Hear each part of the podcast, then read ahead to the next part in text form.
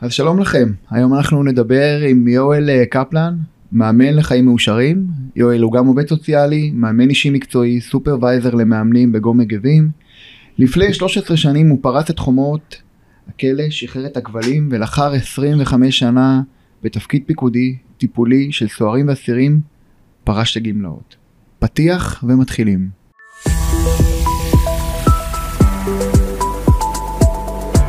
אחד שמאמין, הפודקאסט שיפתח לכם דלת אל הכוח המניע החזק ביותר בעולם, יחסים. בהנחיית עוז חזן, מרצה, מגשר ומאמן להעצמה.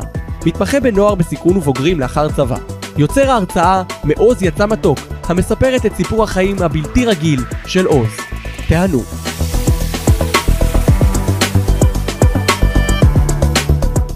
ברוכים הבאים לפודקאסט שלי, אחד שיאמין. היום הפודקאסט שלנו יעסוק באמונה בבני אדם להיות האדם הנכון עבור האיש הנכון.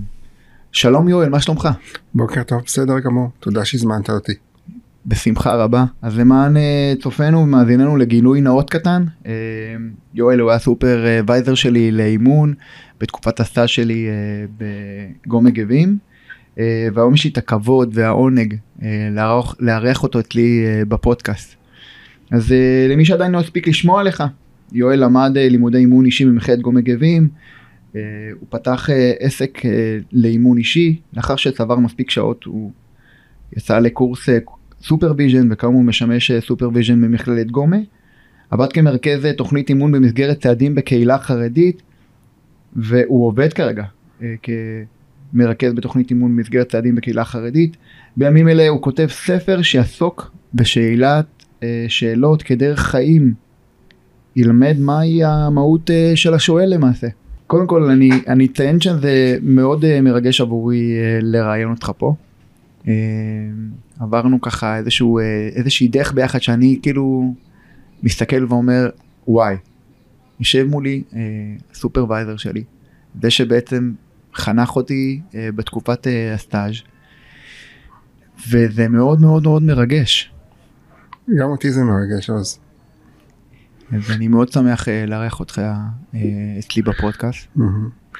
כי אני חושב ש... אתה הגעת אליי ב... בסיום הלימוד, בתחילת ההכשרה המעשית שלך. נכון. ועם המון המון התלבטויות ושאלות. איך אני אעשה את זה, מה אני אעשה. ואני חושב ש...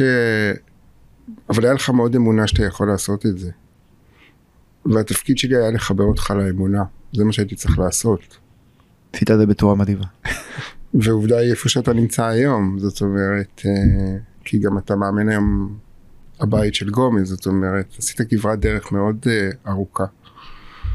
ואני חושב שהנושא הזה שדיברנו עליו אתמול של אמונה, הוא נושא נורא משמעותי, כאילו עד כמה אנשים מאמינים בעצמם וביכולות שלהם, והתפקיד שלנו הוא פשוט לחבר אותם למקום הזה.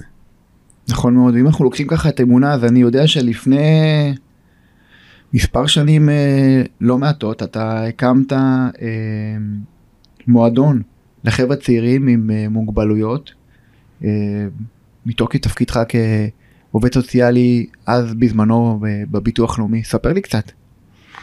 אז כשסיימתי את לימודיי חיפשתי עבודה זה היה לפני הרבה הרבה שנים. ואז אה, ביטוח לאומי היה לו מחלקת. הגעתי דרך אה, לביטוח לאומי ברמלה כאילו בסניף רמלה, ולמחלקת השיקום היה שם משרה שהייתה מילוי מקום, אני קיוויתי שאחרי זה זה יהפוך למשרה זמני, אה, קבועה, זה לא קרה, אבל, והגעתי למחלקת השיקום, שזה, היא עסקה בעצם בסיוע לחבר'ה מוכרים בנכות כללית, אה, בעיקר אה, לחזור חזרה לעולם העבודה או להשתלב.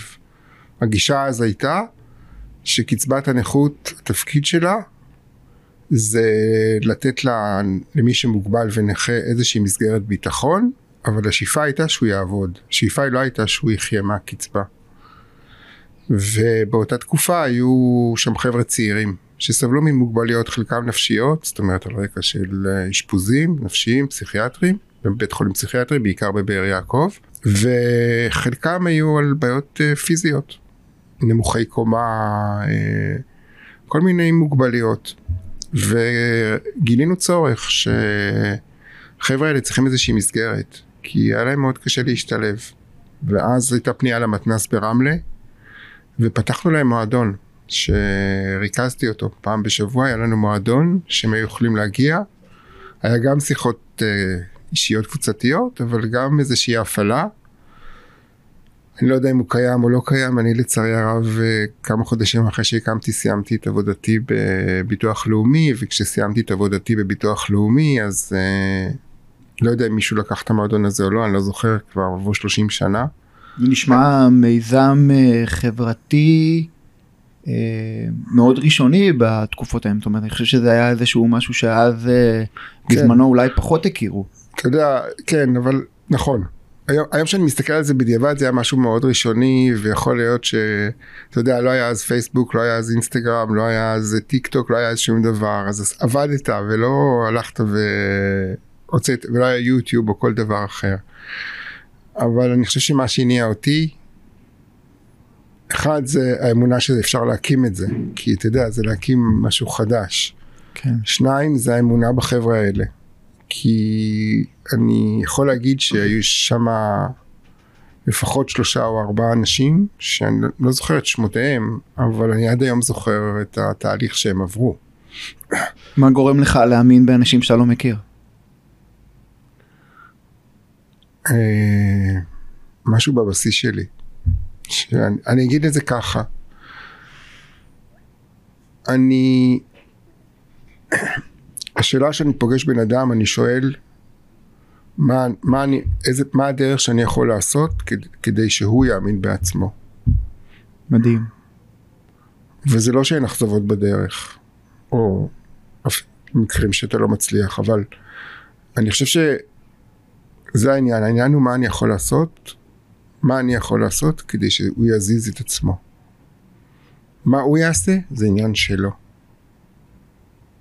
זאת אומרת שבזה שאתה רותם את עצמך למען האחר, ומה שאתה יכול אה, לתרום לו, אה, בעצם העובדה הזאת היא למעשה, אנשים רואים את זה מהצד השני, זאת אומרת אותו בן אדם מקבל את זה מהצד השני והוא מתחיל להניע את עצמו ל, ל, לאיזושהי פעולה, כי האחר מאמין בו למעשה. כן. הוא אומר אם הוא מאמין בו, אם, אם הוא מאמין בי, אז על אחת כמה וכמה אני מחויב כלפי עצמי. תראה, אני חושב ש... אנחנו כבני אדם, הרבה פעמים אנחנו לא, לא רואים את היכולות שלנו. ואנחנו לא מאמינים שאנחנו מסוגלים. אה, אני יכול להגיד את זה על עצמי, כן? אני עשיתי הרבה דברים בחיים שלי, והם נעשו.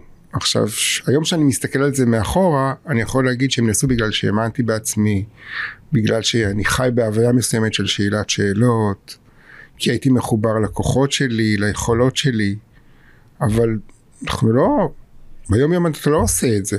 תסתכל כמה דברים אתה עשית בחיים שלך, ועשית אותם, מאיפה שהתחלת ואיפה שאתה נמצא היום.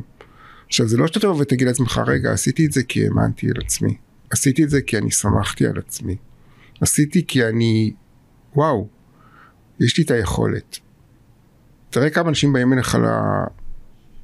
לאימון, וזה מה שאתה עושה איתם. בעצם אתה מחבר אותם למה הם יכולים. אתה מחבר אותם להאמין בעצמם. זה מה שאתה עושה. אתה לא נותן להם איזה שהם, אין לנו מטה קסם שאתה בא וואו, צ'יק צ'אק, יאללה, טוב.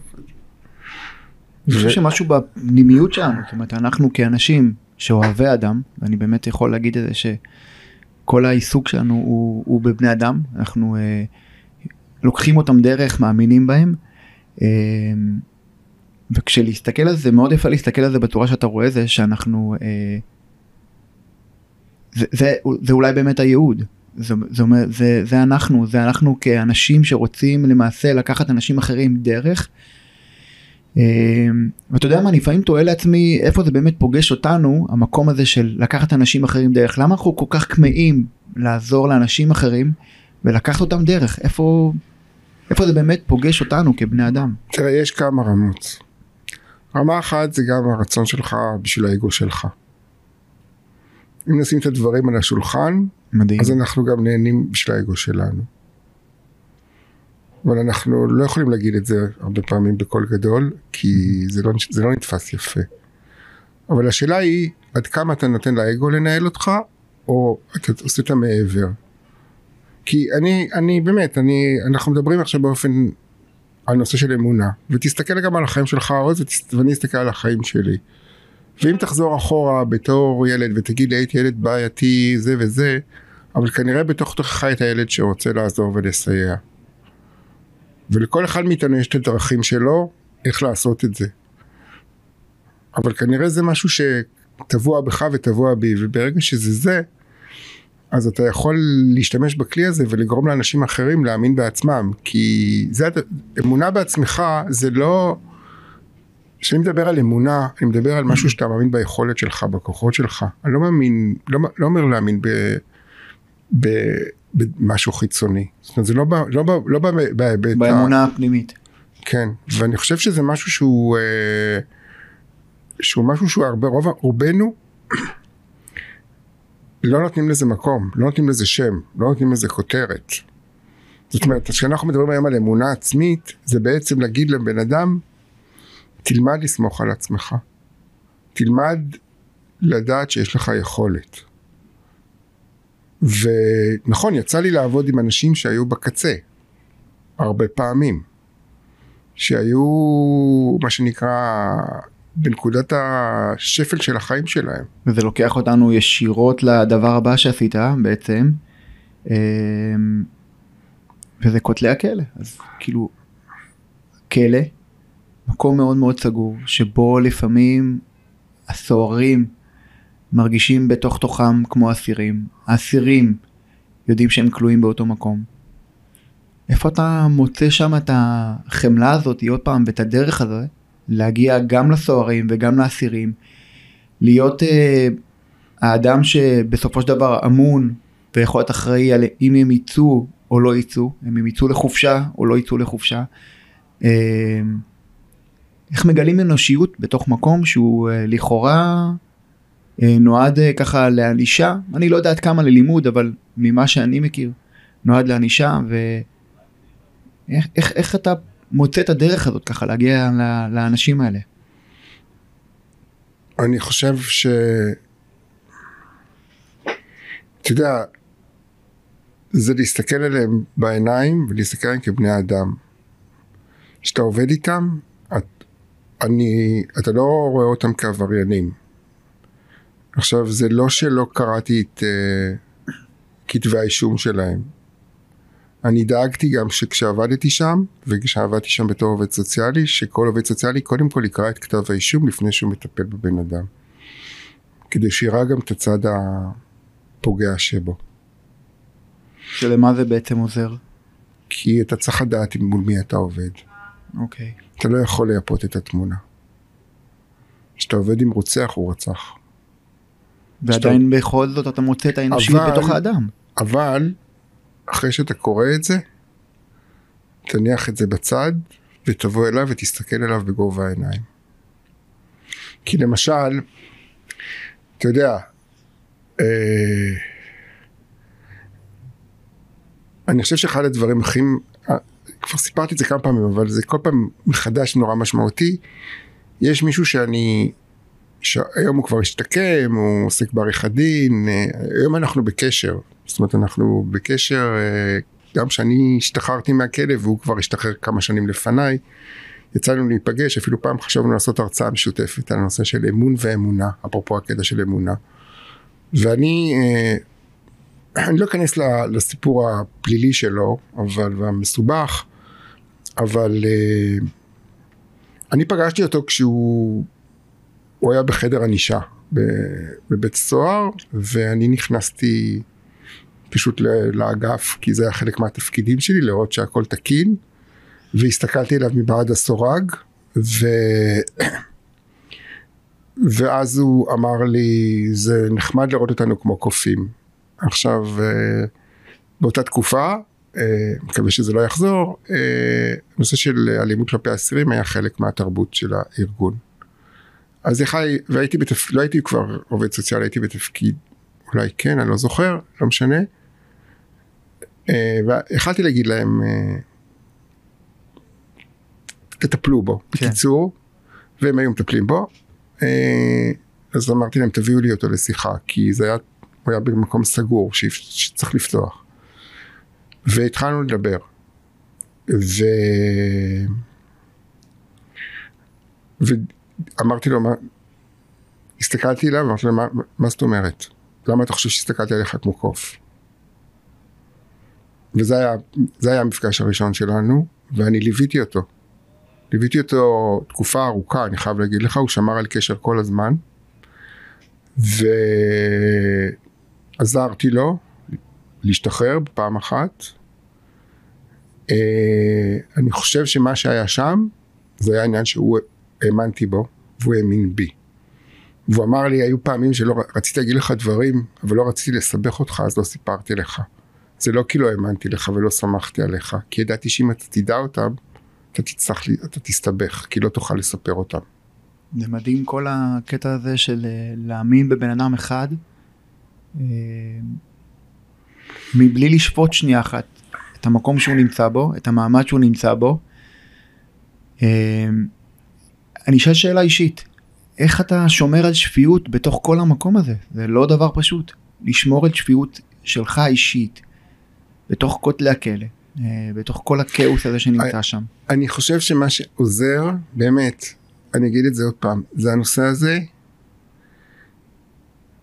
של לשאול את עצמך, אתה יודע, מה אתה יכול לעשות? אתה יודע מה, אני, אני, אני אגיד לך משהו, שאתמול, בתקופה האחרונה אני מאוד נזהר בכביש, בגלל כל האלימות שיש.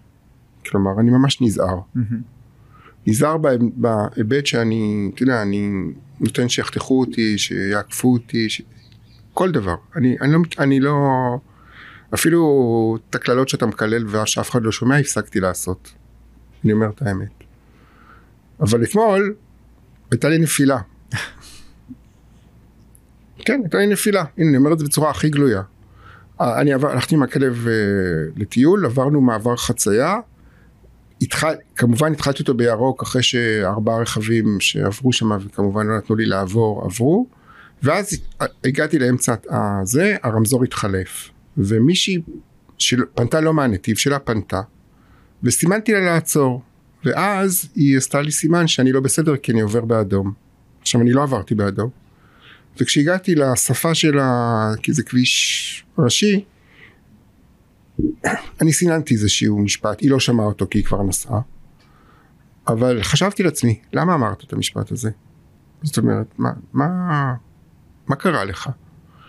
ואני חושב שפה פה זה מתקשר לעניין של אמונה ושאלת שאלות. כי באותו רגע פעלתי על אוטומט. כי התעצבנתי, כאילו גם את לא בסדר, גם את עושה, כאילו נכנסת לנתיב שאת לא צריכה להיכנס, גם לא ראיתי מתי יצאתי לכביש וגם את מאשימה אותי. וזה בעיניי לא לשאול שאלות, זה לשאול שאלות עם סימנים, עם סימני קריאה ולא עם סימני שאלה. כי איך זה עוזר למעשה? כי זה לא עוזר. זה לא עזר לי. לקחתי את ה... הנה, אם אני מדבר איתך עכשיו, זאת אומרת שאני מתעסק בזה עד עכשיו. אבל אם אני שואל שאלה פתוחה והייתי אומר, קרה מה שקרה, העיקר שעברתי את הכביש בשלום, שתיסע, ש- ש- שהיא תיסע, ולא קרה כלום. אוקיי, אז היא עשתה לי סימן, היא העירה לי הערה. אז מה? לא קרה כלום. כנראה היא לחוצה, כנראה היא עסוקה, כנראה היא לא יודע מה. זה בין העניין של להשתמש באמונה שלך בצורה חיובית. מה שהנפילה שלי אתמול, איך הנפילה עזרה לי? אני אגיד לך איך הנפילה עזרה לי. כי שאני, עכשיו אני שואל את עצמי, מה גרם לי ליפול? מה היה אתמול שגרם לי לחזור על הדפוס הזה? עכשיו אני לא, שואל, לא מחפש תשובה, עוז. אתה שם סימני קריאה? לא, אני רק שואל שאלה. מה היה שם? האם זה היה קשור אליה בכלל, או שזה היה קשור לעוד דברים נוספים שאני קצת שיש בו על אותו יום. של לאותו יום, של אותו שבוע. ואם כן, האם זה הפתרון? אני שואל שאלות, אני לא שנותן תשובות. אני שואל שאלות, אני לא נותן תשובות, אני אומר את זה כמה פעמים. אנחנו מאוד מכירים את זה מעולם האימון, שלמעשה אה, שאלת השאלות זה אחד הדברים המנחים ביותר ב- בעולם כשמגיעים אלינו אה, אנשים להתאמן.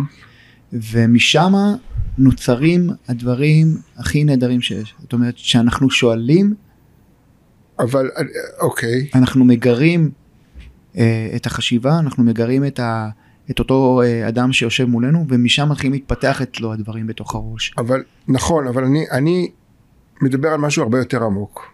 וזה, אם שאלת אותי מאיפה זה התחיל, או מה, למה, למה אני עושה את מה שאני עושה, למה אני מאמין בבני אדם, למה עבדתי עם אסירים והאמנתי בהם, למה הקמתי את מועדון הנכים, למה אני עושה את מה שאני עושה היום, זה כי ש, שאלת השאלות, אתה יודע, עכשיו אני איתך פה בפודקאסט, ואתה, ואני התכוננתי אליו. עכשיו אתה, אתה שואל אותי שאלה, אז אני שואל את עצמי רגע, יהיה לי את התשובה לתת לו? התשובה שלי תהיה מספיק חכמה, היא תהיה מספיק אינטליגנטית, היא תעניין את האנשים. זה, זה, ישר אני נכנס כבר למגננה, ואתה גם מצפה לאיזושהי תשובה ממני, כלומר, ואת אותו דבר. ואני אומר לא, אני לא רוצה לשאול שאלות כדי לחכות לתשובה. אני רוצה לשאול שאלה כדי שהשאלה תביא עוד שאלה, ועוד שאלה, ועוד שאלה, ובסופו של דבר, השאלות המתגלגלות האלה יובילו אותי לפעולה. זה כל כך מדהים הגילוי לב הזה אצלך. המקום הזה שאתה יודע לשים את הדברים על השולחן בלי פילטרים, בלי מגננות.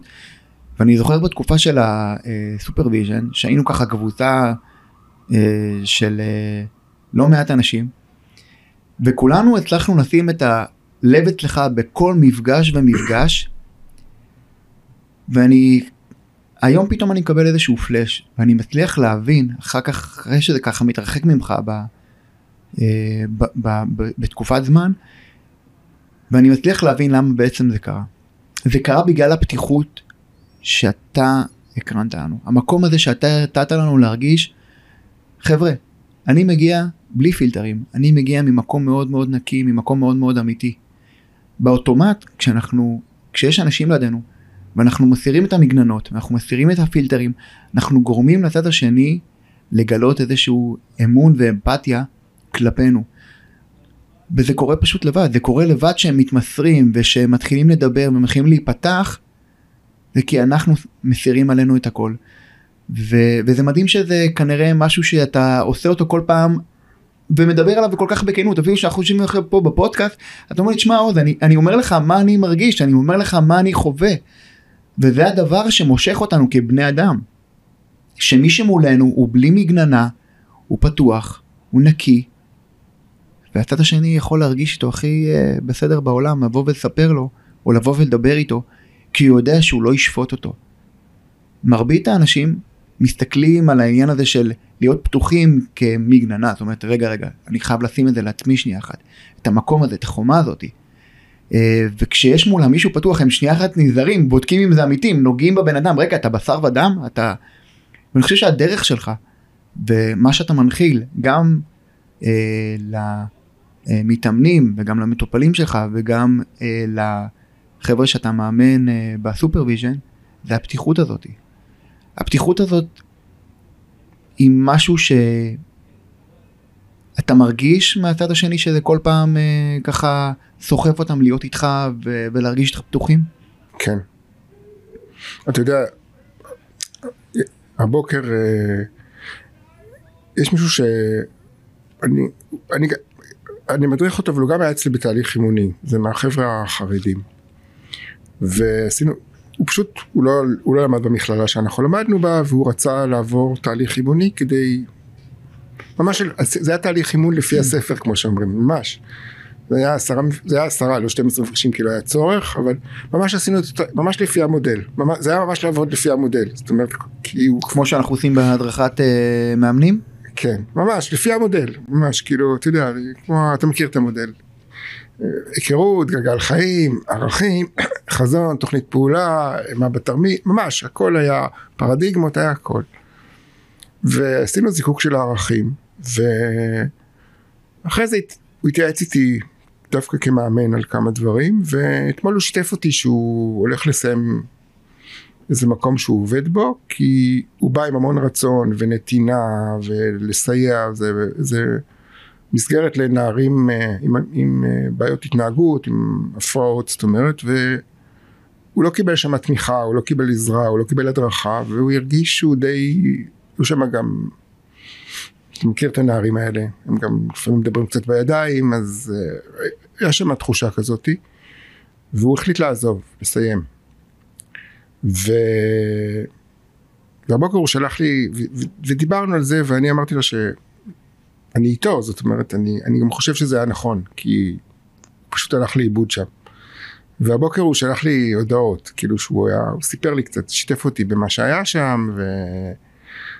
ואני חושב שמה ש... מה שאתה אומר זה מה שקרה, זאת אומרת, אני דיברתי אליו כאל אדם, ונתתי לו להרגיש את הדבר הכי נכון. אני לא, אני לא באתי ואמרתי לו תעשה ככה וככה. וכשאני אומר לאנשים, זה, אז אני שואל אותם אם זה בסדר. אני אומר להם, זה בסדר שאני אגיד לך מה לעשות? כי לפעמים אנשים צריכים שמישהו ייתן להם איזושהי כיוון, או הנחיה, או סימן. אז אם אתמול עזרתי לאיזה מתאמן שצריך משהו שקשור לאבא שלו, ואמרתי לו, תפנה לאחד הארגונים, כי יש איזשהו פתרון שאני מכיר מהחיים שלי, תברר אותו, אז לפעמים אתה צריך לשים מה שנקרא סימני קריאה, או לתת הנחיה ברורה. אבל השאלה היא שוב, איך אתה עושה את זה?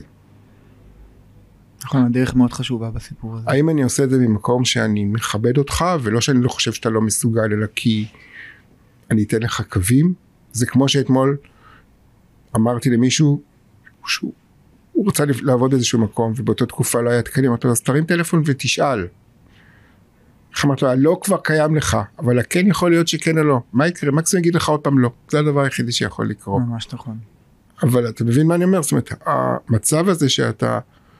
אני חושב שאחד הדברים, וזה העניין של להאמין בעצמך, להאמין בעצמך זה להרים את הטלפון. עכשיו זה לא שזה קל לי כל הזמן, כן? זה לא שאני, אתה יודע, נורא קל לנו לדבר פה, אבל ב, ב, ביום יום זה לא תמיד קל לי. אבל לאט לאט אני לומד יותר ויותר כן לדבר, כן לנסות, כן, לה, כן, כן להיות במקום הזה של לשאול. יכול להיות שאני אקבל לא, יכול להיות שיגידו לי שזה לא מתאים, אבל אני כן לומד לעשות את הדברים האלה. ביחס באמת לשאלת שאלות אז בוא נדבר קצת על אה, ששת העוגנים מה זה למעשה. זה שישה קווים שמנחים אותי בחיים. אוקיי, אני, אני זוכר אפילו ש... אה, שהקווים שהנחו בעצם אה, כמו להיות בהוויית השואל, מה תפקידה של השאלה בחיינו, איך לשאול שאלות קשות, זה משהו שכאילו עם השנים או שזה פתאום ככה באיזשהו, באיזשהו זמן לא, מסוים? לא, זה משהו שאני חושב שהוא היה כל החיים שלי. אני חושב שג... שזכיתי בהורים שאפשר, ש... שלימדו אותנו לשאול. אני זוכר שאתה כותב את זה גם בפוסטים שלך. כלומר, אני חושב שזה היה משהו שהוא... אה... תשמע, זה, זה לחיות, להיות בהוויה של השואל, הכוונה היא שקורה לך משהו, פשוט לשאול שאלות. אבל לא שאלות שיגרמו לך למה זה קרה לי, למה אני מסכן, למה זה זה, אלא מה, מה, מה אני יכול לעשות, איך אני יכול להתקדם, איך אני יכול לצאת. זאת אומרת שאלות בדואינג, כאילו כלפי עצמנו. כן. להיות כל הזמן באיזשהו תנועה. תראה, אתה היית חולה, נכון? נכון. במחלה לא נעימה. נכון. נכון? אפשר להגיד אותה פה. שלוש פעמים uh, בחיי. נכון. בגיל שמונה חודשים, בגיל שלושים ובגיל שלושים ואחת וחצי. אוקיי, עכשיו בגיל שלושים ואחת וחצי, אוקיי? היית חולה בסרטן, נכון? נכון. לשאול אותך באותו יום את השאלה, מה אתה רוצה? אתה רוצה ללכת להילחם או שאתה מרים ידיים? ש... יכול להיות, זו שאלה שאנשים, אף אחד לא, לא היה מוכן לשאול אותך, נכון? נכון, אף אחד לא יכול לחשוב על זה באותו רגע, הוא אומר רגע בואו לא, שנייה לא, אחת לא, ניתן לסיטואציה. לא, לא, לא, לא, זה שאנשים, זה, זה, זה העניין, אנשים כן חושבים על זה, אבל הם לא שואלים. מה מפחיד אותם לשאול? כי אתה יודע, להגיד לך, אתה רוצה להילחם או שאתה רוצה להרים ידיים, איזה, חוץ, איזה זכות יש לי להגיד לבחור בן 31 שהוא רוצה להרים ידיים? מי אני? אבל אתה, אני לא באתי לשאול אותך את השאלה הזאת. כי אם אתה רוצה להילחם, אז בוא תגיד לי מה אני יכול לעשות כדי לעזור לך להילחם. ואם אתה רוצה להרים ידיים, למזלנו לא הרמת ידיים. נכון. ואני, סליחה, אני מקווה שאני לא, זה בסדר שאני... לא, לא, זה בסדר גמור, אני, אני מדבר על זה גם בהרצאה שלי, אה, מעוז יצא מתוק, אבל, אני מספר אבל, את כל הסיפור הזה, זה גלוי. אם, אם אתה בסיטואציה שאתה מרים ידיים כי אין לך כבר כוח, כי, כי הרופאים היו מספיק הוגנים להגיד לך שהמצב הוא לא טוב, אוקיי, אז בוא נחשוב איך אני עוזר לך להרים ידיים, שזה יעשה בצורה הכי נעימה שאפשר לעשות אותה. אף פעם לא חשבתי על זה שגם להרים ידיים אפשר לעשות את זה בצורה נכונה. אפשר.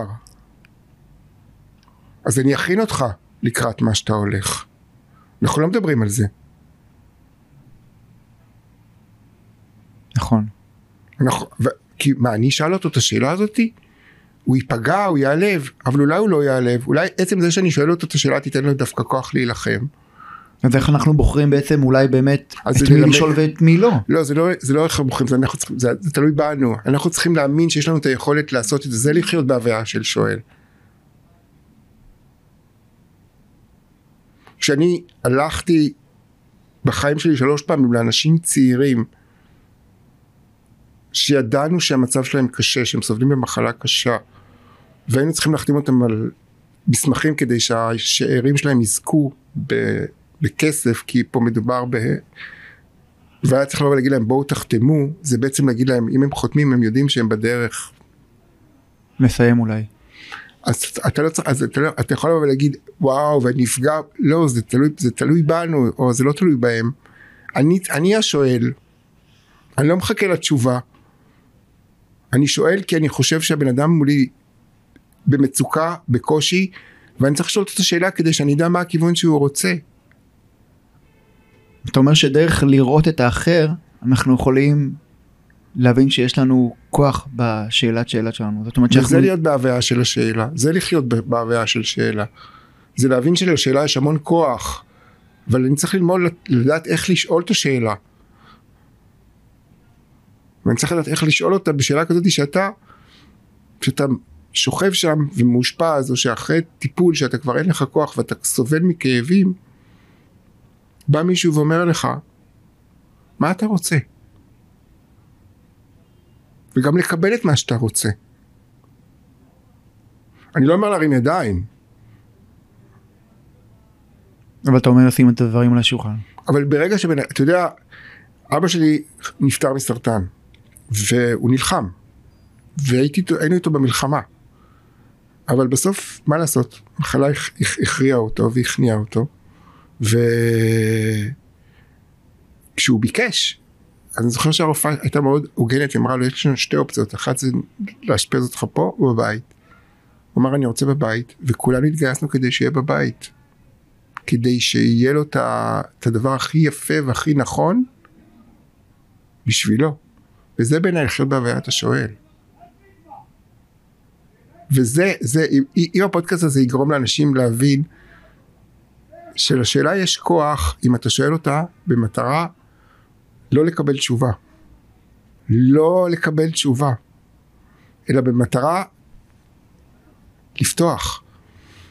לאפשר לבן אדם גם באותו רגע לחשוב מה אני רוצה. ואם אני רוצה להילחם אוקיי אז יאללה אז בוא נלך ביחד. מה אתה חושב ש... מה אתה צריך לעשות? כל כך מדהים צורת החשיבה שאתה רואה את הדברים ואיך שאתה אומר אותם.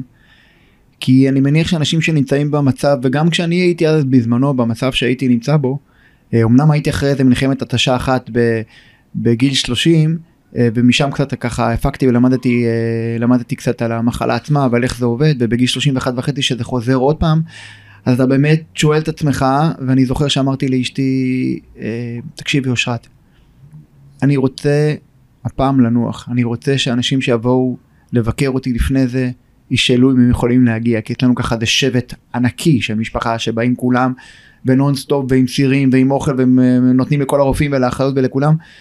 ואני חושב שזה בפעם הראשונה, אז בזמנו העזתי לשאול את עצמי, מה אני רוצה שיהיה בהחלמה הזאת.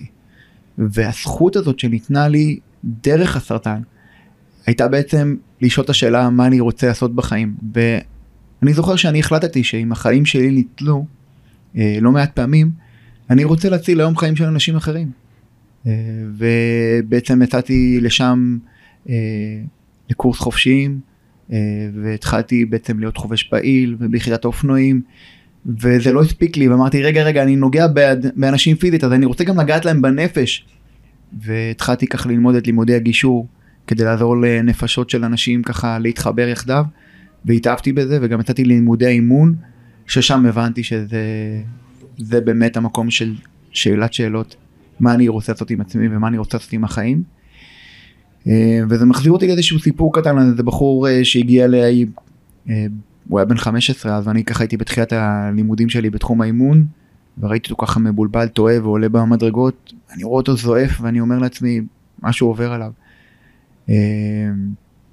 הבחור הזה קראו לו דולב והוא הגיע ככה לבניין שלנו בחור מאוד מאוד חדש ואני מתחיל לשמוע צעקות וכאלה ו... ואני נכנס ואני רואה אותו ככה עצבני, אני אומר לו, מה יש לך? הוא אומר לי, כלום. אה, ובעצם, במה יש לך, פתחתי לו איזשהו אה, דלת ל... ללב שלי וללב שלו. משם מאוד מאוד התחברנו. אז הוא היה עם איזה 25 אה, תיקים במשטרה בגיל מאוד מאוד צעיר, בגיל 16 כבר היה לו 25 תיקים. ולא עזבתי אותו מאותו זמן ועד היום, היום הוא בן 20, אמ, אין לו תיק או רישום כבר שנתיים, והוא עצמאי, הוא אה, מתעסק בתחום השיפוצים, פתחנו לו עוסק מורשה, והוא הוציא רישיון, ויש לו רכב, וכל זה התחיל בגלל שאלה אחת ואמונה באדם אחד, שבאמת אפשר אה, לקחת אותו וללכת איתו דרך, וזה מדהים, זה מדהים מה הכוח שלנו כבני אדם, אה, שמאמינים באחר ולוקחים אותו דרך להוביל אותו. יש עשרות סיפורים על מתאמנים ששולחים לי היום הודעות ואני מבין שהם עברו איזושהי דרך בתוך החיים שלהם כי בסך הכל מישהו אחד שנייה אחת הקשיב ובאמת אה, שאל את השאלות הנכונות. וזה איכשהו ככה מחזיר אותנו לדבר המדהים שאתה עושה בחודשים האחרונים שזה ספר הביקורים שממש ברגעים אלה הוא מופק. ספר שאני חושב שזה ככה הולך אולי לסכם עד כה, כן? רק עד כה, את, את יואל. ככה תן לנו בכמה מילים על, ה, על הספר הזה שנבין אה, מה הולך, לאיזה אושר אנחנו הולכים להיכנס. אז מה שהוא ילך לעשות, הספר בעצם, מה שאני אכתוב, הוא כמובן ישזור סיפורים מהחיים האישיים שלי, גם מהחיים המקצועיים, גם מהחיים של הכלא, אבל הוא בעצם המטרה שלו זה ללמד אנשים להיות, לחיות בהוויית השאלה. ולהבין את כוחה של השאלה. ו... ואיך לשאול שאלות אמפתיות של, של אהבה, כבוד והערכה, ואיך לשאול שאלות קשות. יהיו גם תרגילים, יהיו גם כל מיני רעיונות, אבל בעיקר, וזה מיועד לכולם, לא רק לאנשי מקצוע, זה באמת ללמד אנשים את חשיבותה של, אני קורא לזה לשאול שאלה עם סימן שאלה ענק. ממקום של מה תפקידה של השאלה בחיים וזה מה שדיברתי פה זה מה שאני רוצה שזה יקרה. ללמד את האנשים להיות, להבין שיש לחיות בהוויית השאלה, לחיות בעולם שואל. כי אני מאמין שאם אנחנו נחיה בעולם שואל יהיה לנו עולם יותר טוב. פשוט מדהים. כמה כל הזמן אתה הולך עם הלב שלך, אחרי הלב שלך, ומעניק אותו לכולם, ואתה עכשיו הולך להעניק אותו בספר אה, שאתה שם את הלב על השולחן, אתה שם אותו על השולחן של כל אחד ואחד אה, מהאנשים שהולכים אה, לקנות אותו, אתה נותן המון מה, מעצמך, מהידע שלך. אני חושב שזה ראוי להערכה והערצה גדולה. אני כמובן כבר רכשתי אותו והמלצתי לעוד המון אנשים לרכוש את הספר הזה.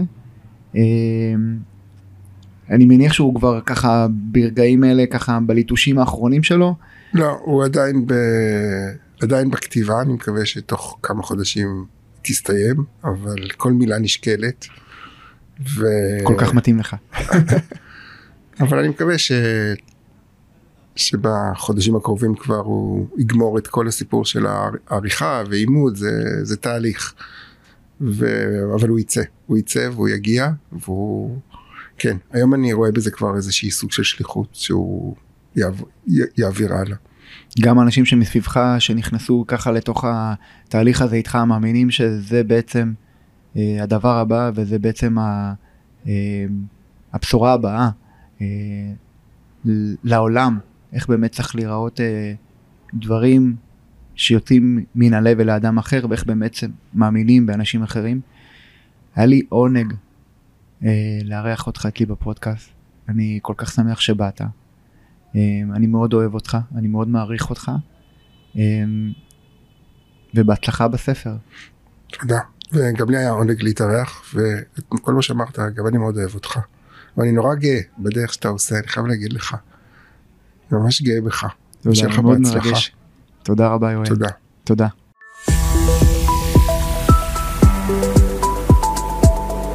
תודה רבה שהאזנתם לפודקאסט. ניתן למצוא אותנו בקבוצת הפייסבוק "הדרך להגשים את עצמך מתחיל בך", ובדף האישי עוז חזן מגשר ומאמן לשינוי. אם אתם מכירים מישהו שיכול לקבל ערך מהאזנה לפרק, נשמח שתשתפו.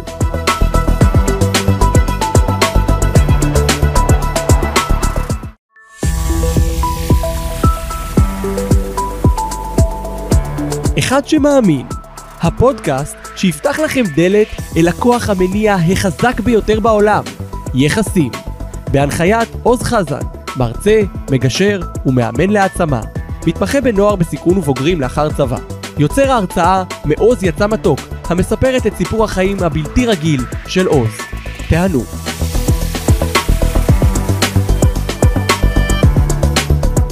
אז שלום לכם, היום אנחנו נדבר עם יואל אה, קפלן, מאמן לחיים מאושרים. יואל הוא גם עובד סוציאלי, מאמן אישי מקצועי, סופרוויזר למאמנים בגו מגבים. לפני 13 שנים הוא פרץ את חומות הכלא, שחרר את הכבלים, ולאחר 25 שנה בתפקיד פיקודי, טיפולי של סוהרים ואסירים, פרש לגמלאות. פתיח ומתחילים. ברוכים הבאים לפודקאסט שלי, אחד שיאמין. היום הפודקאסט שלנו יעסוק באמונה בבני אדם להיות האדם הנכון עבור האיש הנכון. שלום יואל, מה שלומך? בוקר טוב, בסדר גמור, תודה שהזמנת אותי. בשמחה רבה. אז למען uh, צופינו ומאזיננו לגילוי נאות קטן, uh, יואל הוא היה סופרוויזר שלי לאימון בתקופת הסטאז' שלי uh, בגו מגבים, והיום יש לי את הכבוד והעונג לארח, אותו אצלי בפודקאסט. אז אה, למי שעדיין לא הספיק לשמוע עליך, יואל למד אה, לימודי אימון אישי במכללת גומא גבים, אה, הוא פתח עסק לאימון אישי, לאחר שצבר מספיק שעות הוא יצא לקורס supervision וכאמור הוא משמש supervision במכללת גומא. עבד כמרכז תוכנית אימון במסגרת צעדים בקהילה חרדית והוא עובד כרגע אה, כמרכז בתוכנית אימון במסגרת צעדים בקהילה חרדית. בימים אלה הוא כותב ספר שיעסוק בשאלת אה, שאלות כדרך חיים. ילמד מהי המהות אה, של השואל למעשה. קודם כל אני, אני אציין שזה מאוד מרגש עבורי לראיין אותך פה. עברנו ככה איזשהו, אה, איזושהי דרך ביחד שאני כאילו מסתכל ואומר וואי, יושב מולי אה, הסופרוויזר שלי, זה שבעצם חנך אותי אה, בתקופת אה, הסטאז' וזה מאוד מאוד מאוד מרגש. גם אותי זה מרגש אז. אז אני מאוד שמח אה, לארח אותך אה, אצלי בפודקאסט. כי אני חושב ש... אתה הגעת אליי ב... בסיום הלימוד, בתחילת ההכשרה המעשית שלך. נכון. ועם המון המון התלבטויות ושאלות. איך אני אעשה את זה, מה אני אעשה. ואני חושב ש... אבל היה לך מאוד אמונה שאתה יכול לעשות את זה. והתפקיד שלי היה לחבר אותך לאמונה. זה מה שהייתי צריך לעשות. עשית את זה בצורה מדהימה. ועובדה היא איפה שאתה נמצא היום, זאת אומרת, אה, כי גם אתה מאמן היום הבית של גומי, זאת אומרת, עשית כברת דרך מאוד אה, ארוכה. ואני חושב שהנושא הזה שדיברנו עליו אתמול של אמונה, הוא נושא נורא משמעותי, כאילו עד כמה אנשים מאמינים בעצמם וביכולות שלהם, והתפקיד שלנו הוא פשוט לחבר אותם למקום הזה.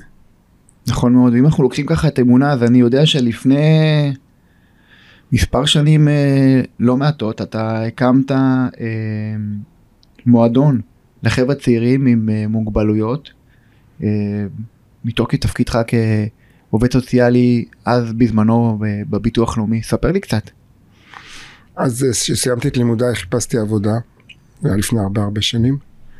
ואז אה, ביטוח לאומי היה לו מחלקת.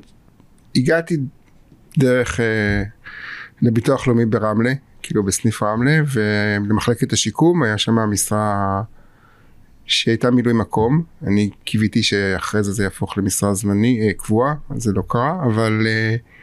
והגעתי למחלקת השיקום, שזה, היא עסקה בעצם בסיוע לחבר'ה מוכרים בנכות כללית, אה, בעיקר אה, לחזור חזרה לעולם העבודה ולהשתלב. הגישה אז הייתה שקצבת הנכות, התפקיד שלה זה לתת לה, למי שמוגבל ונכה איזושהי מסגרת ביטחון, אבל השאיפה הייתה שהוא יעבוד. השאיפה היא לא הייתה שהוא יחיה מהקצבה. ובאותה תקופה היו שם חבר'ה צעירים שסבלו ממוגבלויות חלקם נפשיות, זאת אומרת על רקע של אשפוזים נפשיים, פסיכיאטריים, בבית חולים פסיכיאטרי, בעיקר בבאר יעקב, וחלקם היו על בעיות אה, פיזיות, נמוכי קומה, אה, כל מיני מוגבלויות. וגילינו צורך שחבר'ה האלה צריכים איזושהי מסגרת, כי היה להם מאוד קשה להשתלב. ואז הייתה פנייה למתנ"ס ברמלה, ופתחנו להם מועדון, שריכזתי אותו פעם בשבוע, היה לנו מועדון שהם היו יכולים להגיע. היה גם שיחות אה, אישיות קבוצתיות, אבל גם איזושהי הפעלה. אני לא יודע אם הוא קיים או לא קיים, אני לצערי הרב אה, כמה חודשים אחרי שהקמתי סיימתי את עבודתי בביטוח לאומי, וכשסיימתי את עבודתי בביטוח לאומי אז אה, לא יודע אם מישהו לקח את המועדון הזה או לא, אני לא זוכר, כבר עברו 30 שנה. נשמע מיזם אה, חברתי מאוד ראשוני בתקופות ההם, זאת אומרת, אני חושב שזה היה איזשהו משהו שאז אה, כן. בזמנו אולי פחות הכירו. אתה יודע, כן, אבל נכון. היום, היום שאני מסתכל על זה בדיעבד זה היה משהו מאוד ראשוני ויכול להיות שאתה יודע לא היה אז פייסבוק לא היה אז אינסטגרם לא היה אז טיק טוק לא היה אז שום דבר אז עבדת ולא הלכת והוצאת ולא היה יוטיוב או כל דבר אחר. אבל אני חושב שמה שהניע אותי אחד זה האמונה שאפשר להקים את זה כי אתה יודע זה להקים משהו חדש. כן. שניים זה האמונה בחבר'ה האלה. כי אני יכול להגיד שהיו שם לפחות שלושה או ארבעה אנשים שאני לא זוכר את שמותיהם, אבל אני עד היום זוכר את התהליך שהם עברו. מה גורם לך להאמין באנשים שאתה לא מכיר? אה, משהו בבסיס שלי. שאני, אני אגיד את זה ככה. אני... השאלה שאני פוגש בן אדם, אני שואל מה, מה, אני, איזה, מה הדרך שאני יכול לעשות כדי, כדי שהוא יאמין בעצמו. מדהים. וזה לא שאין אכזבות בדרך, או אף מקרים שאתה לא מצליח, אבל אני חושב שזה העניין, העניין הוא מה אני יכול לעשות, מה אני יכול לעשות כדי שהוא יזיז את עצמו. מה הוא יעשה זה עניין שלו. זאת אומרת שבזה שאתה רותם את עצמך למען האחר, ומה שאתה יכול אה, לתרום לו, אה, בעצם העובדה הזאת היא למעשה, אנשים רואים את זה מהצד השני, זאת אומרת אותו בן אדם מקבל את זה מהצד השני והוא מתחיל להניע את עצמו ל, ל, לאיזושהי פעולה, כי האחר מאמין בו למעשה. כן. הוא אומר אם הוא מאמין בו, אם, אם הוא מאמין בי, אז על אחת כמה וכמה אני מחויב כלפי עצמי. תראה, אני חושב ש... אנחנו כבני אדם, הרבה פעמים אנחנו לא, לא רואים את היכולות שלנו. ואנחנו לא מאמינים שאנחנו מסוגלים. אה, אני יכול להגיד את זה על עצמי, כן? אני עשיתי הרבה דברים בחיים שלי, והם נעשו.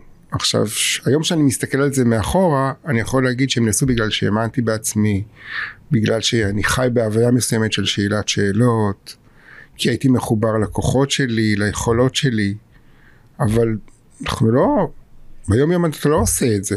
תסתכל כמה דברים אתה עשית בחיים שלך, ועשית אותם, מאיפה שהתחלת ואיפה שאתה נמצא היום. עכשיו זה לא שאתה תבוא ותגיד לעצמך, רגע, עשיתי את זה כי האמנתי על עצמי. עשיתי את זה כי אני שמחתי על עצמי. עשיתי כי אני, וואו, יש לי את היכולת. תראה כמה אנשים באים אליך ל... לאימון, וזה מה שאתה עושה איתם. בעצם אתה מחבר אותם למה הם יכולים. אתה מחבר אותם להאמין בעצמם. זה מה שאתה עושה. אתה לא נותן להם איזה שהם, אין לנו מטה קסם שאתה בא וואו, צ'יק צ'אק יאללה, טוב. אני חושב שמשהו בפנימיות שלנו, זאת אומרת, אנחנו כאנשים שאוהבי אדם, ואני באמת יכול להגיד את זה שכל העיסוק שלנו הוא, הוא בבני אדם, אנחנו אה, לוקחים אותם דרך, מאמינים בהם. אה, וכשלהסתכל על זה, מאוד יפה להסתכל על זה בצורה שאתה רואה זה שאנחנו, אה, זה, זה, זה אולי באמת הייעוד. זה, זה, זה, זה אנחנו, זה אנחנו כאנשים שרוצים למעשה לקחת אנשים אחרים דרך.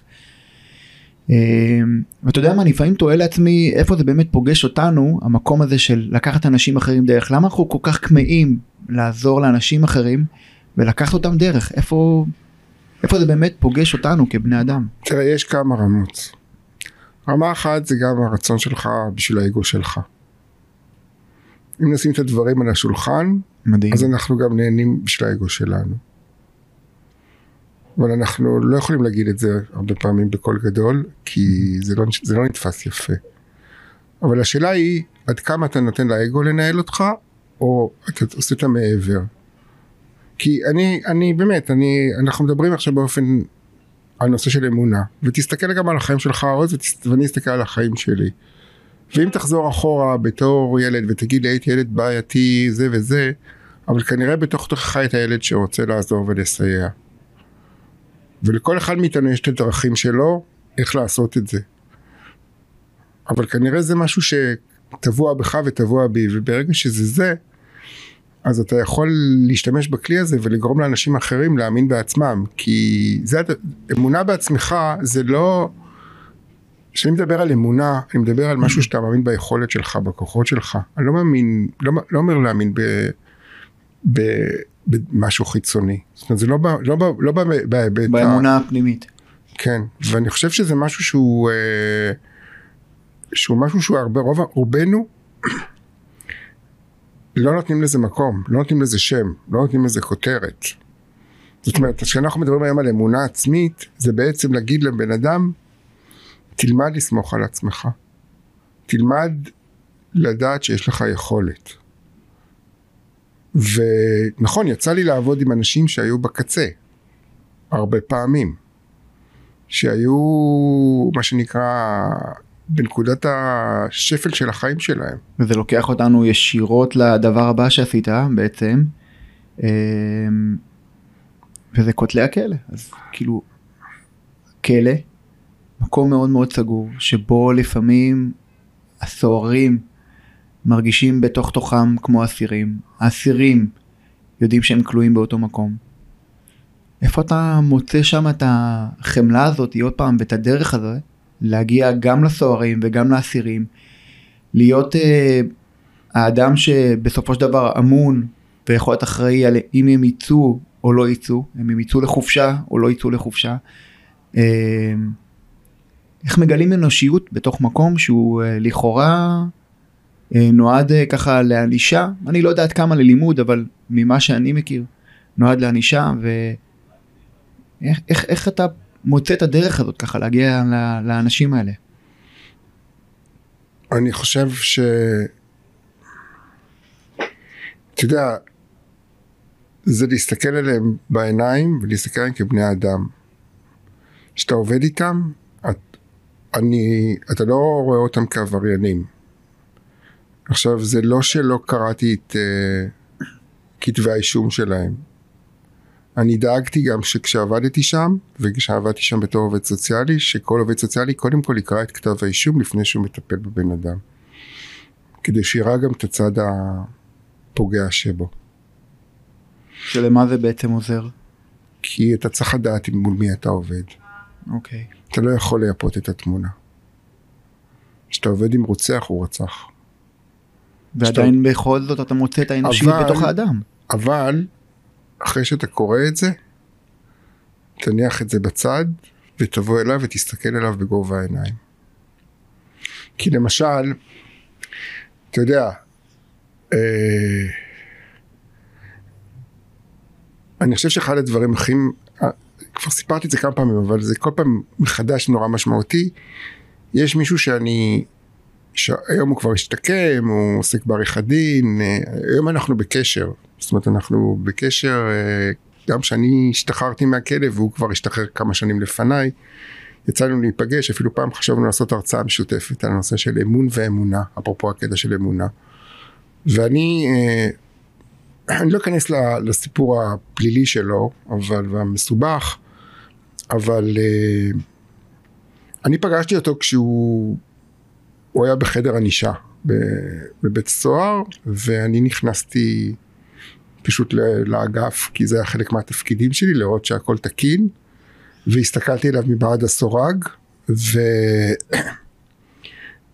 ואז הוא אמר לי, זה נחמד לראות אותנו כמו קופים. עכשיו, אה, באותה תקופה, אה, מקווה שזה לא יחזור, אה, נושא של אלימות כלפי אסירים היה חלק מהתרבות של הארגון. אז יחי, והייתי בתפקיד, לא הייתי כבר עובד סוציאלי, הייתי בתפקיד, אולי כן, אני לא זוכר, לא משנה. ויכלתי להגיד להם, תטפלו בו, כן. בקיצור, והם היו מטפלים בו. אז אמרתי להם, תביאו לי אותו לשיחה, כי זה היה, הוא היה במקום סגור, שצריך לפתוח. והתחלנו לדבר. ו... ואמרתי לו, מה... הסתכלתי עליו ואמרתי לו, מה, מה זאת אומרת? למה אתה חושב שהסתכלתי עליך כמו קוף? וזה היה, היה המפגש הראשון שלנו, ואני ליוויתי אותו. ליוויתי אותו תקופה ארוכה, אני חייב להגיד לך, הוא שמר על קשר כל הזמן, ועזרתי לו, להשתחרר בפעם אחת. אה, אני חושב שמה שהיה שם זה היה עניין שהוא האמנתי בו והוא האמין בי. והוא אמר לי היו פעמים שלא רציתי להגיד לך דברים אבל לא רציתי לסבך אותך אז לא סיפרתי לך. זה לא כי לא האמנתי לך ולא שמחתי עליך כי ידעתי שאם אתה תדע אותם אתה תצטרך, אתה תסתבך כי לא תוכל לספר אותם. זה מדהים כל הקטע הזה של אה, להאמין בבן אדם אחד אה, מבלי לשפוט שנייה אחת את המקום שהוא נמצא בו, את המעמד שהוא נמצא בו. אני אשאל שאלה אישית, איך אתה שומר על שפיות בתוך כל המקום הזה? זה לא דבר פשוט. לשמור על שפיות שלך אישית, בתוך כותלי הכלא, אה, בתוך כל הכאוס הזה שנמצא שם. אני חושב שמה שעוזר, באמת, אני אגיד את זה עוד פעם, זה הנושא הזה של לשאול את עצמך אתה יודע, מה אתה יכול לעשות? אתה יודע מה, אני, אני, אני אגיד לך משהו, שאתמול, בתקופה האחרונה אני מאוד נזהר בכביש, בגלל כל האלימות שיש. כלומר, אני ממש נזהר. נזהר בהיבט שאני, אתה יודע, אני נותן שיחתכו אותי, שיעקפו אותי, ש...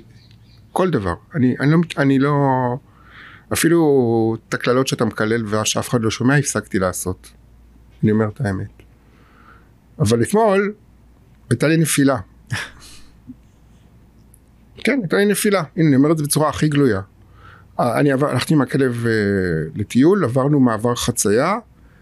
התחל, כמובן התחלתי אותו בירוק אחרי שארבעה רכבים שעברו שם וכמובן לא נתנו לי לעבור עברו ואז הגעתי לאמצע הזה הרמזור התחלף ומישהי שפנתה לא מהנתיב שלה פנתה וסימנתי לה לעצור ואז היא עשתה לי סימן שאני לא בסדר כי אני עובר באדום.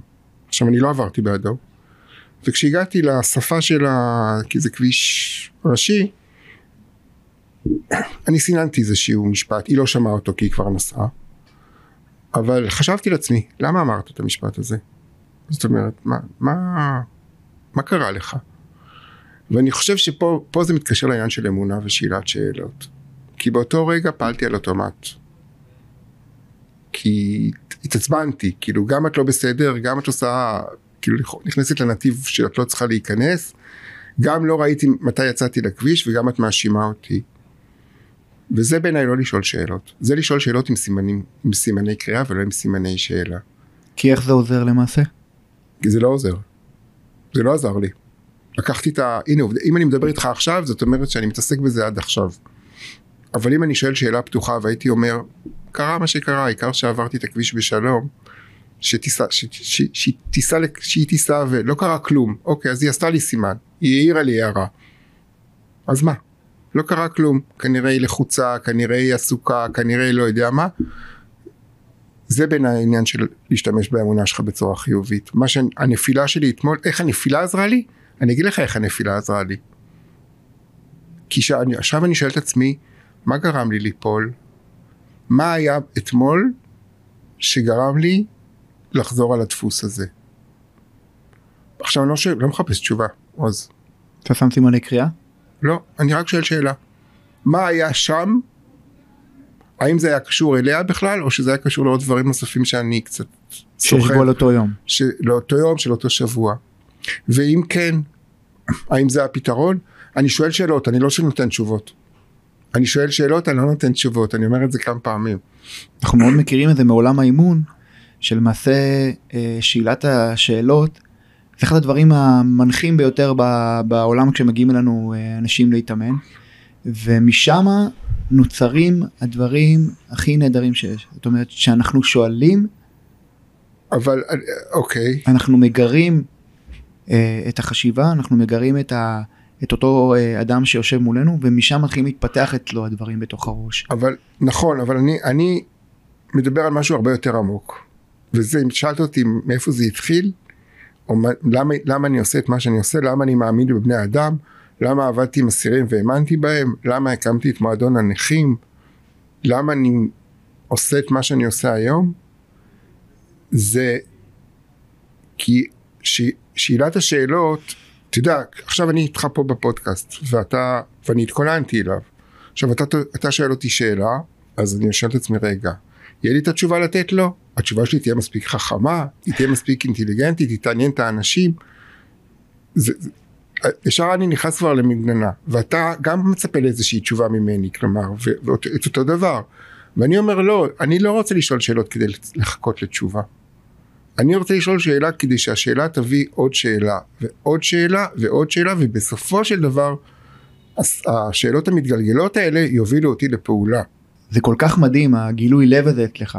המקום הזה שאתה יודע לשים את הדברים על השולחן בלי פילטרים, בלי מגננות.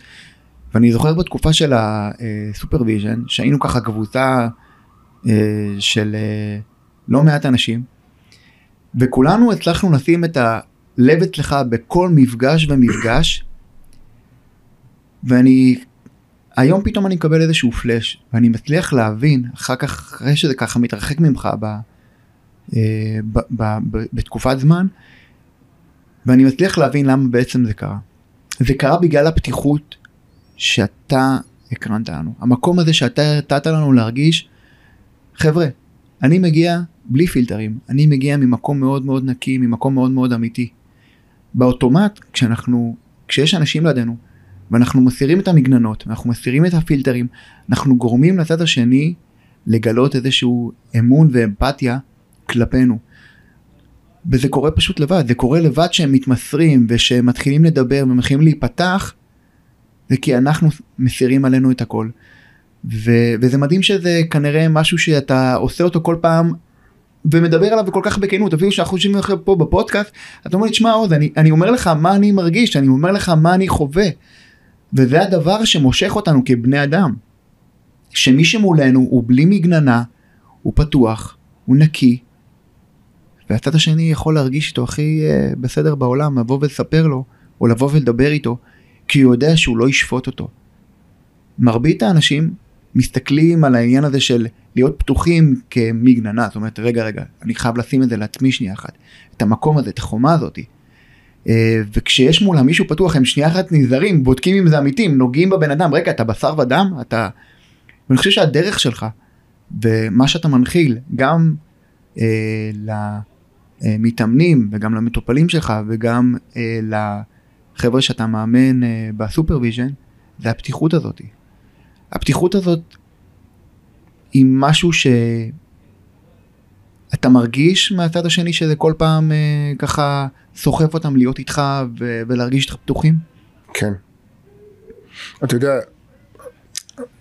הבוקר אה, יש מישהו שאני אני, אני מדריך אותו אבל הוא גם היה אצלי בתהליך אימוני, זה מהחבר'ה החרדים. ועשינו, הוא פשוט, הוא לא, הוא לא למד במכללה שאנחנו למדנו בה והוא רצה לעבור תהליך אימוני כדי, ממש, זה היה תהליך אימון לפי הספר כמו שאומרים, ממש. זה היה עשרה, זה היה עשרה, לא 12 מפגשים כי לא היה צורך, אבל ממש עשינו את זה, ממש לפי המודל, ממש, זה היה ממש לעבוד לפי המודל, זאת אומרת, כי הוא... כמו שאנחנו עושים בהדרכת uh, מאמנים? כן, ממש, לפי המודל, ממש, כאילו, אתה יודע, כמו, אתה מכיר את המודל. היכרות, גלגל חיים, ערכים, חזון, תוכנית פעולה, מה בתרמית, ממש, הכל היה, פרדיגמות, היה הכל. ועשינו זיקוק של הערכים, ואחרי זה הוא התייעץ איתי דווקא כמאמן על כמה דברים, ואתמול הוא שיתף אותי שהוא הולך לסיים איזה מקום שהוא עובד בו, כי הוא בא עם המון רצון ונתינה ולסייע, זה, זה מסגרת לנערים אה, עם, עם אה, בעיות התנהגות, עם הפרעות, זאת אומרת, והוא לא קיבל שם תמיכה, הוא לא קיבל עזרה, הוא לא קיבל הדרכה, והוא הרגיש שהוא די, הוא שם גם, אתה מכיר את הנערים האלה, הם גם לפעמים מדברים קצת בידיים, אז uh, יש שם תחושה כזאתי, והוא החליט לעזוב, לסיים. ו... והבוקר הוא שלח לי, ו... ו... ודיברנו על זה, ואני אמרתי לו שאני איתו, זאת אומרת, אני, אני גם חושב שזה היה נכון, כי פשוט הלך לאיבוד שם. והבוקר הוא שלח לי הודעות, כאילו שהוא היה, הוא סיפר לי קצת, שיתף אותי במה שהיה שם, ו... ואני חושב שמה ש... מה שאתה אומר זה מה שקרה, זאת אומרת, אני דיברתי אליו כאל אדם, ונתתי לו להרגיש את הדבר הכי נכון. אני לא, אני לא באתי ואמרתי לו תעשה ככה וככה. וכשאני אומר לאנשים, זה, אז אני שואל אותם אם זה בסדר. אני אומר להם, זה בסדר שאני אגיד לך מה לעשות? כי לפעמים אנשים צריכים שמישהו ייתן להם איזושהי כיוון, או הנחיה, או סימן. אז אם אתמול עזרתי לאיזה מתאמן שצריך משהו שקשור לאבא שלו, ואמרתי לו, תפנה לאחד הארגונים, כי יש איזשהו פתרון שאני מכיר מהחיים שלי, תברר אותו, אז לפעמים אתה צריך לשים מה שנקרא סימני קריאה, או לתת הנחיה ברורה. אבל השאלה היא שוב, איך אתה עושה את זה? נכון, הדרך מאוד חשובה בסיפור הזה. האם אני עושה את זה ממקום שאני מכבד אותך, ולא שאני לא חושב שאתה לא מסוגל, אלא כי אני אתן לך קווים? זה כמו שאתמול אמרתי למישהו שהוא הוא רצה לעבוד באיזשהו מקום, ובאותה תקופה לא היה תקנים, אמרתי לו, אז תרים טלפון ותשאל. אמרתי לו, הלא כבר קיים לך, אבל הכן יכול להיות שכן או לא. מה יקרה? מקסימום יגיד לך עוד פעם לא. זה הדבר היחידי שיכול לקרות. ממש נכון. אבל אתה מבין מה אני אומר? זאת אומרת, המצב הזה שאתה... אני חושב שאחד הדברים, וזה העניין של להאמין בעצמך, להאמין בעצמך זה להרים את הטלפון. עכשיו זה לא שזה קל לי כל הזמן, כן? זה לא שאני, אתה יודע, נורא קל לנו לדבר פה, אבל ב, ב, ביום יום זה לא תמיד קל לי. אבל לאט לאט אני לומד יותר ויותר כן לדבר, כן לנסות, כן, לה, כן, כן להיות במקום הזה של לשאול. יכול להיות שאני אקבל לא, יכול להיות שיגידו לי שזה לא מתאים, אבל אני כן לומד לעשות את הדברים האלה. ביחס באמת לשאלת שאלות, אז בוא נדבר קצת על אה, ששת העוגנים, מה זה למעשה? זה שישה קווים שמנחים אותי בחיים. אוקיי, אני, אני זוכר אפילו ש... אה, שהקווים שהנחו בעצם אה, כמו אה, להיות בהוויית השואל, מה תפקידה של השאלה בחיינו, איך לשאול שאלות קשות, זה משהו שכאילו עם השנים או שזה פתאום ככה באיזשהו, באיזשהו זמן לא, מסוים? לא, זה משהו שאני חושב שהוא היה כל החיים שלי. אני חושב. שזכיתי בהורים שאפשר, ש... שלימדו אותנו לשאול. אני זוכר שאתה כותב את זה גם בפוסטים שלך. כלומר, אני חושב שזה היה משהו שהוא... אה... תשמע, זה, זה לחיות, להיות בהוויה של השואל, הכוונה היא שקורה לך משהו, פשוט לשאול שאלות. אבל לא שאלות שיגרמו לך למה זה קרה לי, למה אני מסכן, למה זה זה, אלא מה, מה, מה אני יכול לעשות, איך אני יכול להתקדם, איך אני יכול לצאת. זאת אומרת שאלות בדואינג, כאילו כלפי עצמנו. כן. להיות כל הזמן באיזשהו תנועה. תראה, אתה היית חולה, נכון? נכון. במחלה לא נעימה. נכון. נכון? אפשר להגיד אותה פה. שלוש פעמים uh, בחיי. נכון. בגיל שמונה חודשים, בגיל שלושים ובגיל שלושים ואחת וחצי. אוקיי, עכשיו בגיל שלושים ואחת וחצי, אוקיי? היית חולה בסרטן, נכון? נכון. לשאול אותך באותו יום את השאלה, מה אתה רוצה? אתה רוצה ללכת להילחם או שאתה מרים ידיים? ש... יכול להיות, זו שאלה שאנשים, אף אחד לא, לא היה מוכן לשאול אותך, נכון? נכון, אף אחד לא יכול לחשוב על זה באותו רגע, הוא אומר רגע בואו לא, שנייה לא, אחת לא, ניתן אה, לסיטואציה. לא, לא, לא, לא, זה שאנשים, זה- זה זה העניין, אנשים כן חושבים על זה, אבל הם לא שואלים. מה מפחיד אותם לשאול? כי אתה יודע, להגיד לך, אתה רוצה להילחם או שאתה רוצה להרים ידיים, איזה, חוץ, איזה זכות יש לי להגיד לבחור בן 31 שהוא רוצה להרים ידיים? מי אני? אבל אתה, אני לא באתי לשאול אותך את השאלה הזאת. כי אם אתה רוצה להילחם, אז בוא תגיד לי מה אני יכול לעשות כדי לעזור לך להילחם. ואם אתה רוצה להרים ידיים, למזלנו לא הרמת ידיים. נכון. ואני, סליחה, אני מקווה שאני לא, זה בסדר שאני... לא לא זה בסדר גמור אנחנו- אני מדבר על זה גם בהרצאה שלי אה, מעוז יצא מתוק אבל- אני מספר אבל- את כל הסיפור הזה זה גלוי. אם, אם אתה בסיטואציה שאתה מרים ידיים כי אין לך כבר כוח, כי, כי הרופאים היו מספיק הוגנים להגיד לך שהמצב הוא לא טוב, אוקיי, אז בוא נחשוב איך אני עוזר לך להרים ידיים, שזה יעשה בצורה הכי נעימה שאפשר לעשות אותה. אף פעם לא חשבתי על זה שגם להרים ידיים אפשר לעשות את זה בצורה נכונה. אפשר. אז אני אכין אותך לקראת מה שאתה הולך. אנחנו לא מדברים על זה. נכון. אנחנו, ו, כי מה, אני אשאל אותו את השאלה הזאתי? הוא ייפגע, הוא ייעלב, אבל אולי הוא לא ייעלב, אולי עצם זה שאני שואל אותו את השאלה תיתן לו דווקא כוח להילחם. אז איך אנחנו בוחרים בעצם אולי באמת את מי ללמד- לשאול ואת מי לא. לא, זה לא, זה לא איך בוחרים, זה, אנחנו צריכים, זה, זה תלוי בנו, אנחנו צריכים להאמין שיש לנו את היכולת לעשות את זה, זה לחיות בהוויה של שואל. כשאני הלכתי בחיים שלי שלוש פעמים לאנשים צעירים שידענו שהמצב שלהם קשה, שהם סובלים במחלה קשה והיינו צריכים להחתים אותם על מסמכים כדי שהשאירים שלהם יזכו ב- בכסף כי פה מדובר ב... והיה צריך לבוא ולהגיד להם בואו תחתמו זה בעצם להגיד להם אם הם חותמים הם יודעים שהם בדרך מסיים אולי. אז אתה לא צריך, אז אתה, לא, אתה יכול לבוא ולהגיד וואו ונפגע, לא זה תלוי, זה תלוי בנו או זה לא תלוי בהם. אני, אני השואל, אני לא מחכה לתשובה. אני שואל כי אני חושב שהבן אדם מולי במצוקה, בקושי, ואני צריך לשאול את השאלה כדי שאני אדע מה הכיוון שהוא רוצה. אתה אומר שדרך לראות את האחר אנחנו יכולים להבין שיש לנו כוח בשאלת שאלה שלנו. זאת אומרת שאנחנו... להיות בהוויה של השאלה, זה לחיות בהוויה של שאלה. זה להבין שלשאלה יש המון כוח, אבל אני צריך ללמוד לדעת איך לשאול את השאלה. ואני צריך לדעת איך לשאול אותה בשאלה כזאת שאתה, כשאתה שוכב שם ומאושפז, או שאחרי טיפול שאתה כבר אין לך כוח ואתה סובל מכאבים, בא מישהו ואומר לך, מה אתה רוצה? וגם לקבל את מה שאתה רוצה. אני לא אומר להרים ידיים, אבל אתה אומר לשים את הדברים על השולחן.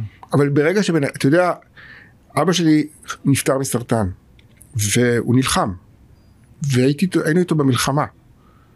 אבל בסוף, מה לעשות? מחלה הכ- הכ- הכריעה אותו והכניעה אותו, וכשהוא ביקש, אני זוכר שהרופאה הייתה מאוד הוגנת, היא אמרה לו, יש לנו שתי אופציות, אחת זה לאשפז אותך פה או בבית. הוא אמר, אני רוצה בבית, וכולנו התגייסנו כדי שיהיה בבית. כדי שיהיה לו את הדבר הכי יפה והכי נכון בשבילו. וזה בעיניי לחיות בהוויית השואל. וזה, זה, אם הפודקאסט הזה יגרום לאנשים להבין שלשאלה יש כוח אם אתה שואל אותה במטרה לא לקבל תשובה. לא לקבל תשובה. אלא במטרה לפתוח. לאפשר לבן אדם גם באותו רגע לחשוב מה אני רוצה. ואם אני רוצה להילחם אוקיי אז יאללה אז בוא נלך ביחד. מה אתה חושב ש... מה אתה צריך לעשות? כל כך מדהים צורת החשיבה שאתה רואה את הדברים ואיך שאתה אומר אותם.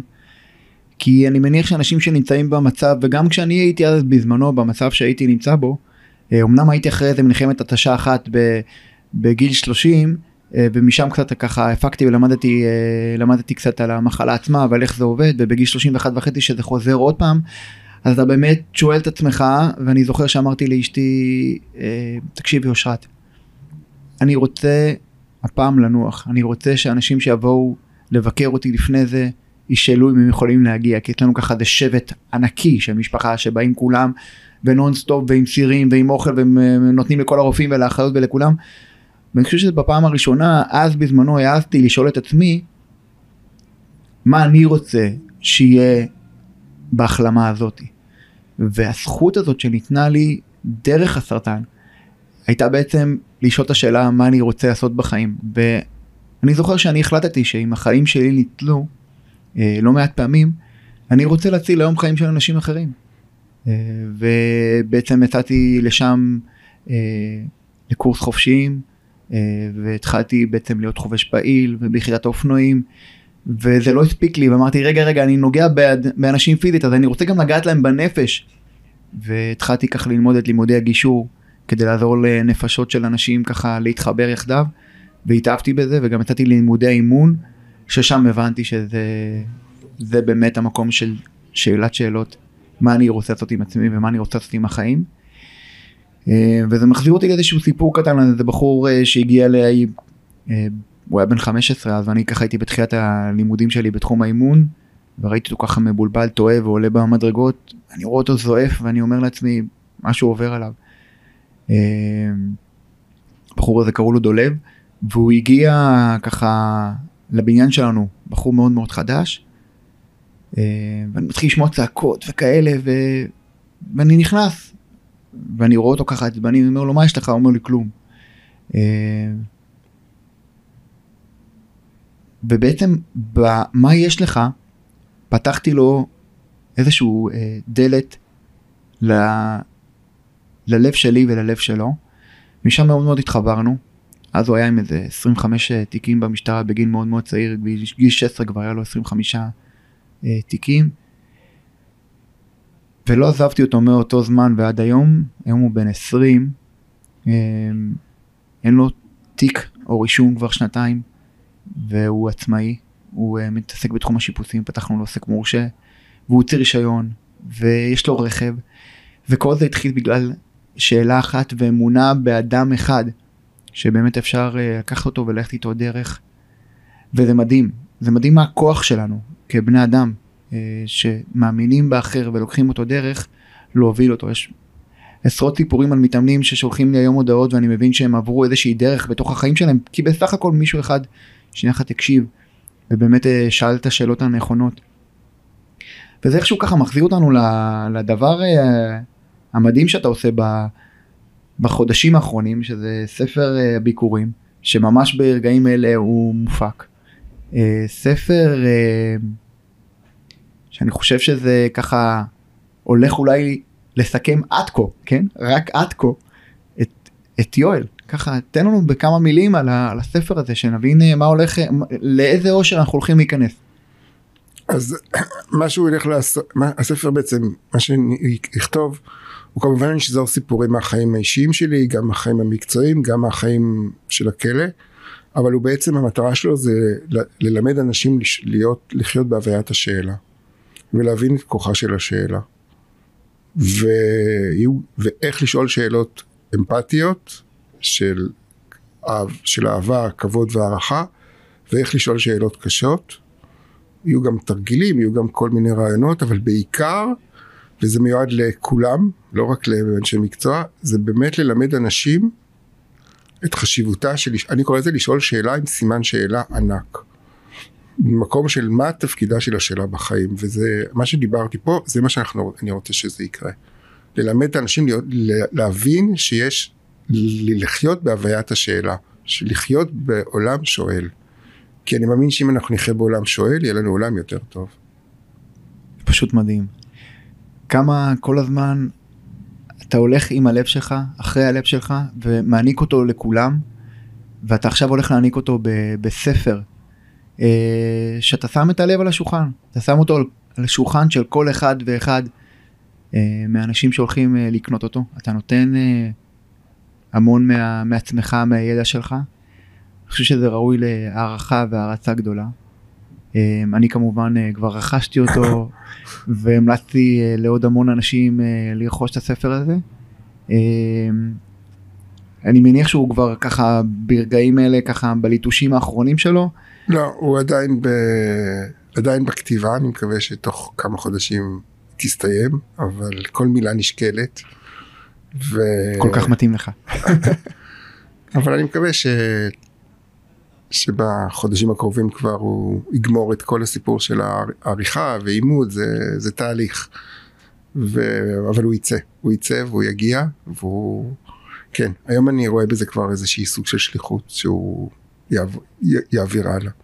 גם אנשים שמסביבך שנכנסו ככה לתוך התהליך הזה איתך מאמינים שזה בעצם הדבר הבא וזה בעצם ה, אה, הבשורה הבאה אה, לעולם, איך באמת צריך להיראות אה, דברים שיוצאים מן הלב אל האדם אחר ואיך באמת מאמינים באנשים אחרים. היה לי עונג אה, לארח אותך אצלי בפודקאסט, אני כל כך שמח שבאת. אמ, אני מאוד אוהב אותך, אני מאוד מעריך אותך, ובהצלחה בספר. תודה, וגם לי היה עונג להתארח, וכל מה שאמרת, גם אני מאוד אוהב אותך. ואני נורא גאה בדרך שאתה עושה, אני חייב להגיד לך. אני ממש גאה בך. תודה, אני מאוד מרגש. תודה רבה יואל. תודה. תודה.